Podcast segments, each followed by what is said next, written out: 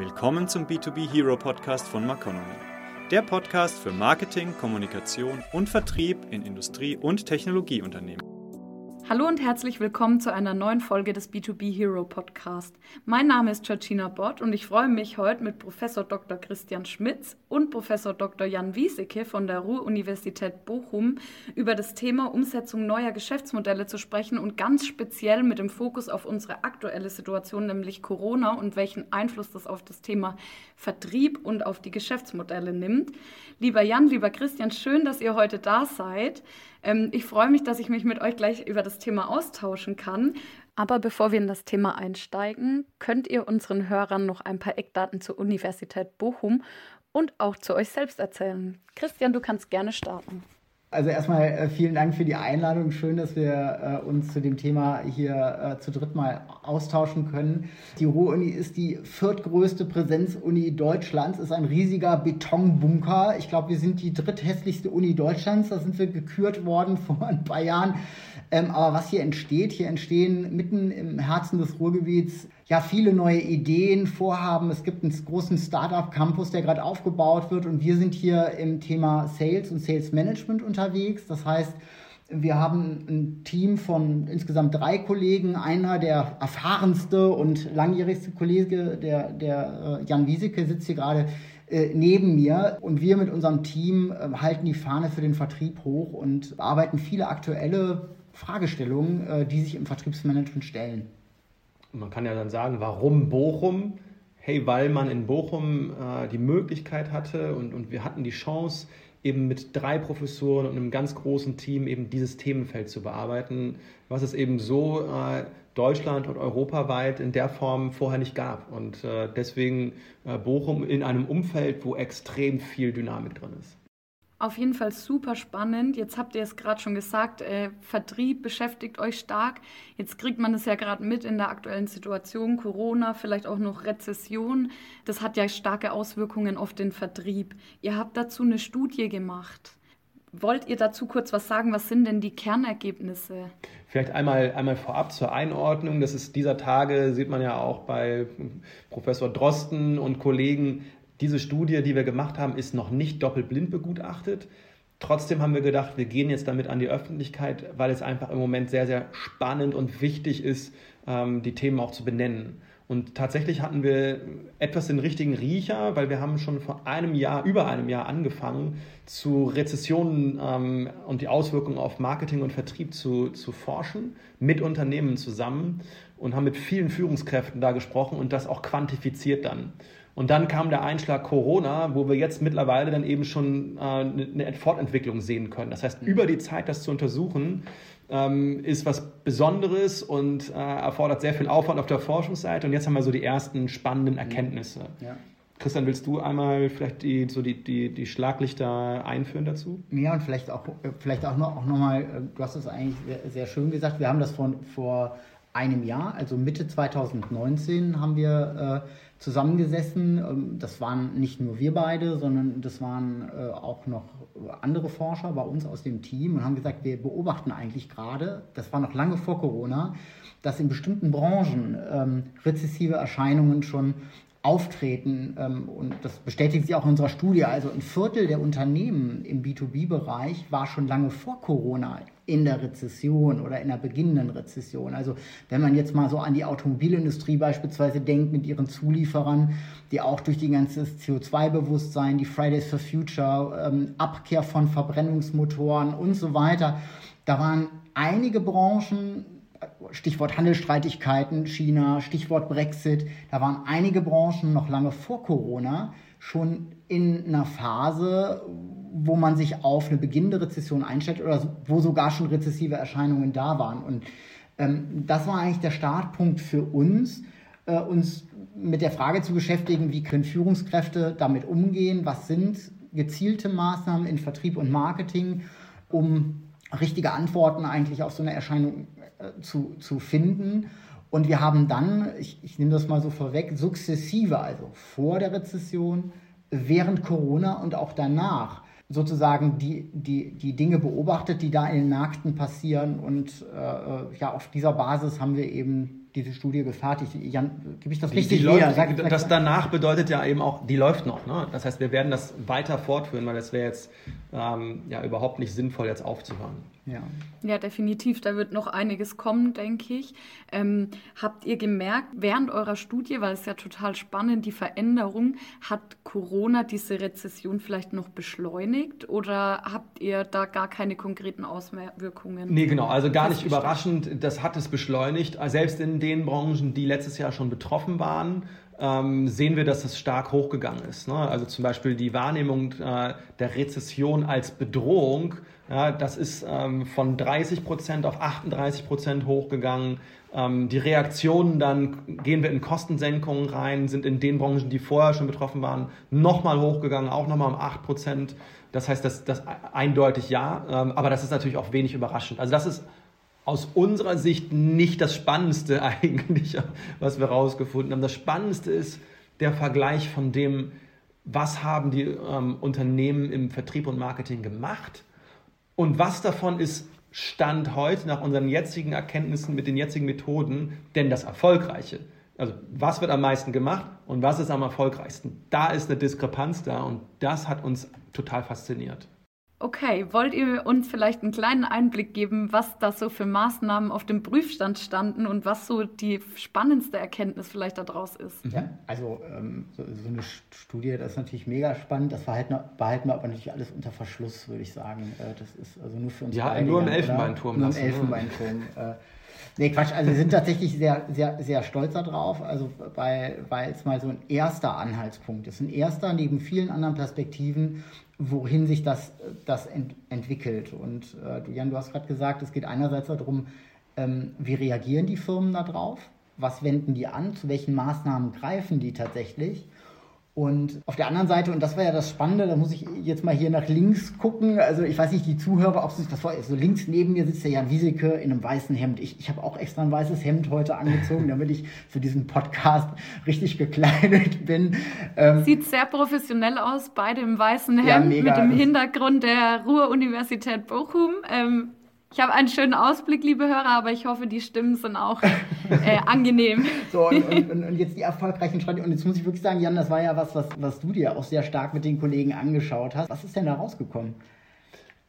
Genau, wir haben, was wir gemacht haben, ist, wir haben äh, erstmal viel gesprochen. Das heißt, wir haben gefragt, Führungskräfte gefragt, was macht ihr denn? Dann haben wir es quantifiziert. Das heißt, wir haben eine ganze Liste an optionalen Maßnahmen, die man denn machen kann, vorgelegt und das wurde dann ähm, beantwortet, wie viel wird es gemacht. Und dann haben wir uns mit verschiedenen Methoden angeguckt, ähm, wie erfolgreich sind denn die, die das eine oder das andere machen.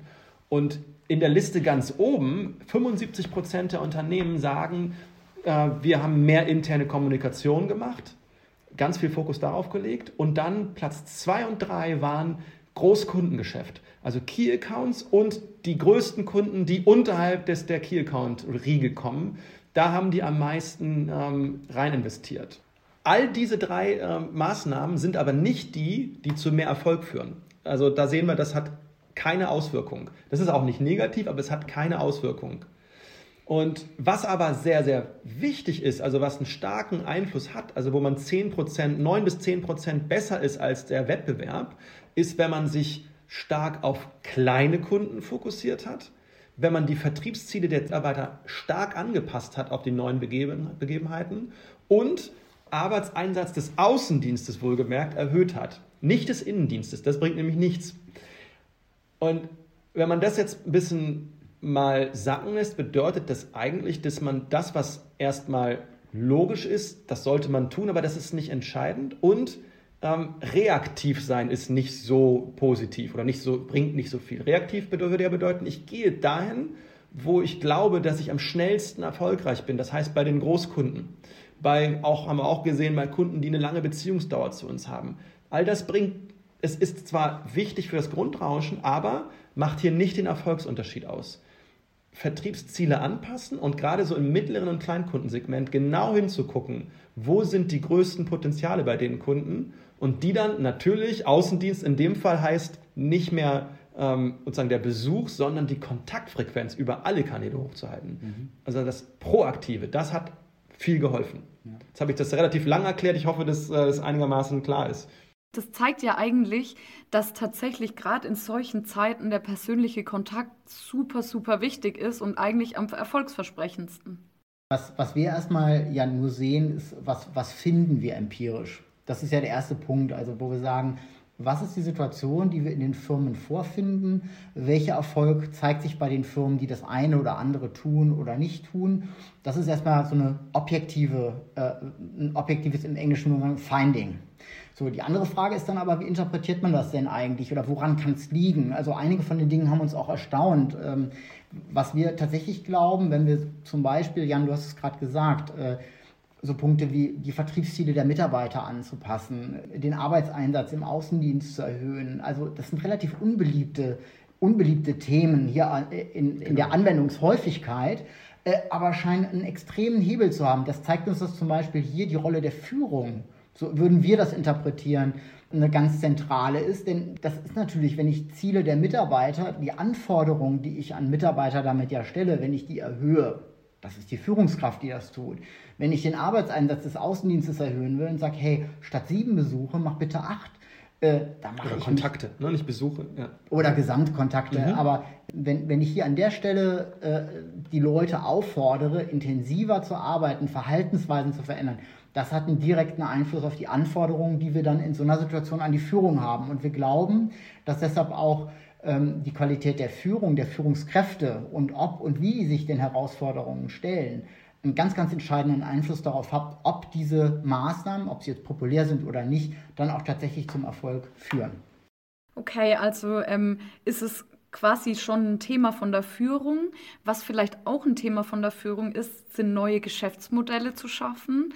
Das ist ja was, was äh, viele gerade sich versprechen, so in der äh, Krisenzeit und in der Zeit einer Rezession, dass man neue Geschäftsmodelle äh, schafft. Wie, wie seht ihr das? Könnt ihr da aus eurer Studie ähm, vielleicht auch schon eine Erkenntnis ziehen oder wie, wie, würdet ihr das persönlich einschätzen? Jan vielleicht? Mhm. Also wir haben das tatsächlich äh, differenziert danach und für uns ist erstmal relevant, wo funktioniert sozusagen Old Normal und wo brauchst du New Normal, ne? also Multikanalansatz und so weiter.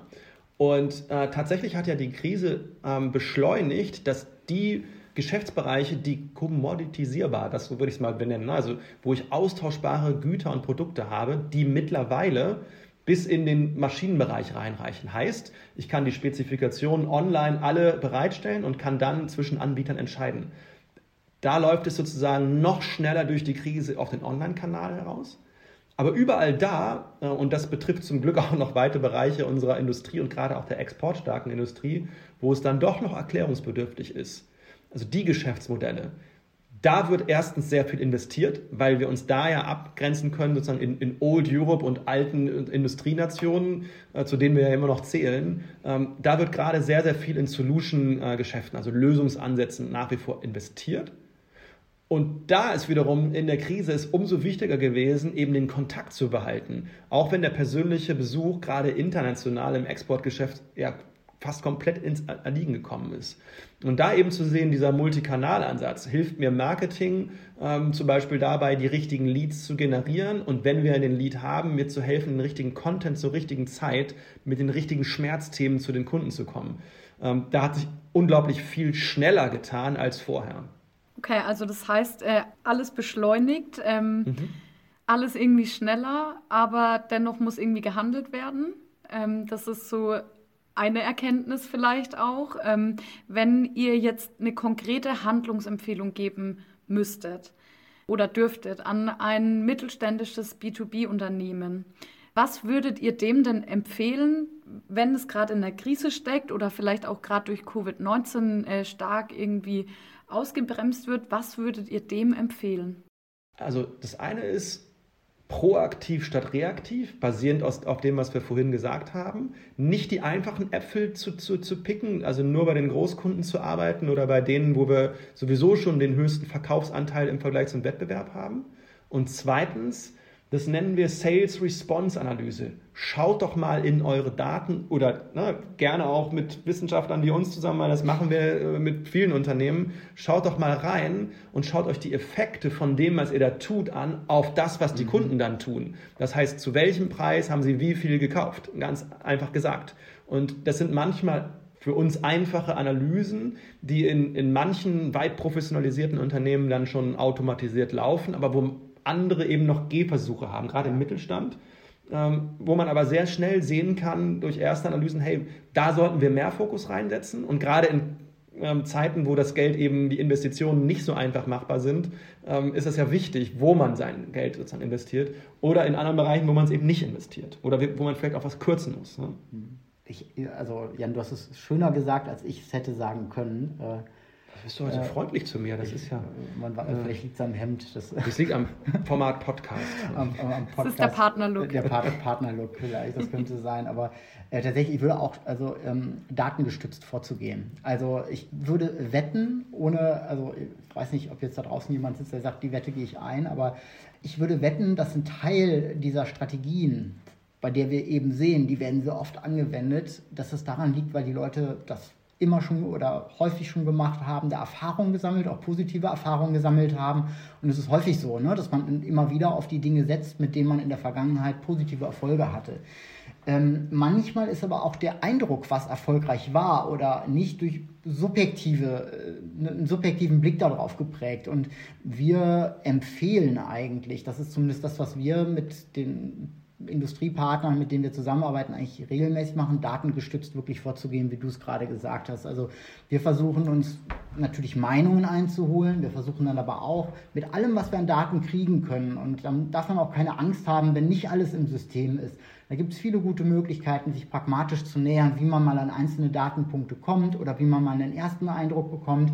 Also ist für mich auch eine Ausrede, wenn dann jemand sagt, ja, aber wir sind ja nicht der Konzern oder der oder das ERP oder das CRM-System gibt es nicht her. Wir haben tatsächlich ähm, wirklich in der Vergangenheit, wir haben viele, viele gute Workarounds gefunden, wie man sehr schnell an einigermaßen verlässliche Daten äh, kommt, um dann mal so eine erste Auslegeordnung zu bekommen der Situation. Und häufig sind ist das, was erfolgreich ist für das eine Unternehmen, auch etwas anders als für das mhm. andere. Und genau diese Dinge kann man dann auch sichtbar machen und weiter verstärken, dass man sich auf die Dinge konzentriert, die die eigene Firma erfolgreich machen und nicht das, was jetzt, ich sage jetzt mal so auch provokant, im Durchschnitt auch in so einer Studie erfolgreich ist. Das ist immer eine Durchschnittsbildung, die man hat. Das gilt im Durchschnitt für die Unternehmen. Es kann aber sein, dass man selbst ein Datenpunkt ist, der an einer ganz anderen Stelle ist und zu Recht an einer anderen Stelle ist, weil das Geschäft etwas anders funktioniert. Und das haben wir zumindest aus unserer Erfahrung, dass man, wenn man in dem ersten Schritt Meinungen einholt, im zweiten Schritt sagt, wie machen wir das datengestützt, auch sichtbar, um dann in dem dritten Schritt eigentlich zu sagen, was lernen wir für die eigene Firma, für das eigene Business, Business daraus. Das sind für uns eigentlich, ist das eigentlich immer der Weg, wie wir uns dem nähern. Ähm, so, und wenn es um solch wichtige Entscheidungen geht, glaube ich, äh, wo es dann auch wirklich um die Frage geht, wo setze ich mein Kapital, oder wo setze ich auch die Zeit, die Kapazität meiner Mitarbeiter ein, dann kann, können hier wirklich große Hebel liegen, die man entweder verschenkt oder genau richtig einsetzt. Ja, was da ja auch so ein bisschen mit reinspielt, ist ja auch, dass man sich von Alten lösen muss. Also man muss quasi, wie ihr schon sagt, datengestützt vor allem arbeiten, sich alte Vorgehensweisen anschauen und vielleicht aber auch sich mal was Neues trauen. Und nur weil es früher funktioniert hat, heißt es nicht, dass es jetzt wieder funktioniert. Und ich glaube, das ist ein ganz wichtiges Learning daraus, dass sich jeder das äh, ganz konkret für sein Unternehmen anschauen muss, aber dennoch auch den Blick auf den Markt behält. Und das kann man eben mit so spannenden Studien, wie ihr sie äh, gemacht habt oder immer noch macht, Deswegen noch ein kleiner Ausblick für unsere Leser. Wo kann man denn die Studienergebnisse finden, beziehungsweise ab wann wird es wieder neue geben? Äh, auf allen K Kontaktkanälen zu unserem Department, entweder unter dem Namen Christian Schmitz oder unter meinem Namen Jan Wieseke oder unter Sales Management Department und dann Bochum eingeben, dann findet man uns auch. Also per LinkedIn, Xing vernetzen äh, oder eine E-Mail schreiben. Wir posten äh, aktuell auch relativ viel bei, bei LinkedIn. Wir machen einen Newsletter, also gerne äh, über jeden Kontaktweg ähm, erhältlich und auch das, was dann neu hinzukommt. Wir forschen ja zu, zu einer ganzen Bandbreite an Themen im Vertrieb. Ähm, von Preis, äh, Preisdurchsetzung bis hin zu Vergütungssystemen und eben auch digitalen äh, Themen, äh, Multikanalthemen. Also das ist eine ganze Bandbreite. Mhm. Und ähm, ja, eine Brücke zu uns, äh, da freuen wir uns von, von allen, die äh, an, an Vertriebs- und B2B-Marketing-Themen interessiert sind. Ja.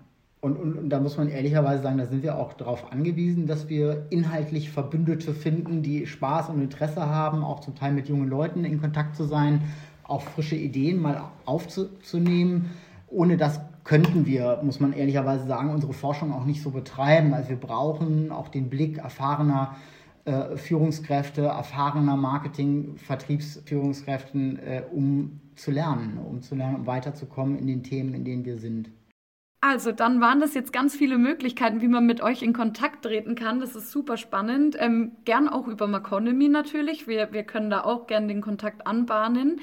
Lieber Christian, lieber Jan, ich danke euch für eure Zeit und für die spannenden Insights. Mehr dazu haben wir ganz sicher auch ganz bald auf maconomy.de ähm, zu euren Studien. Danke euch.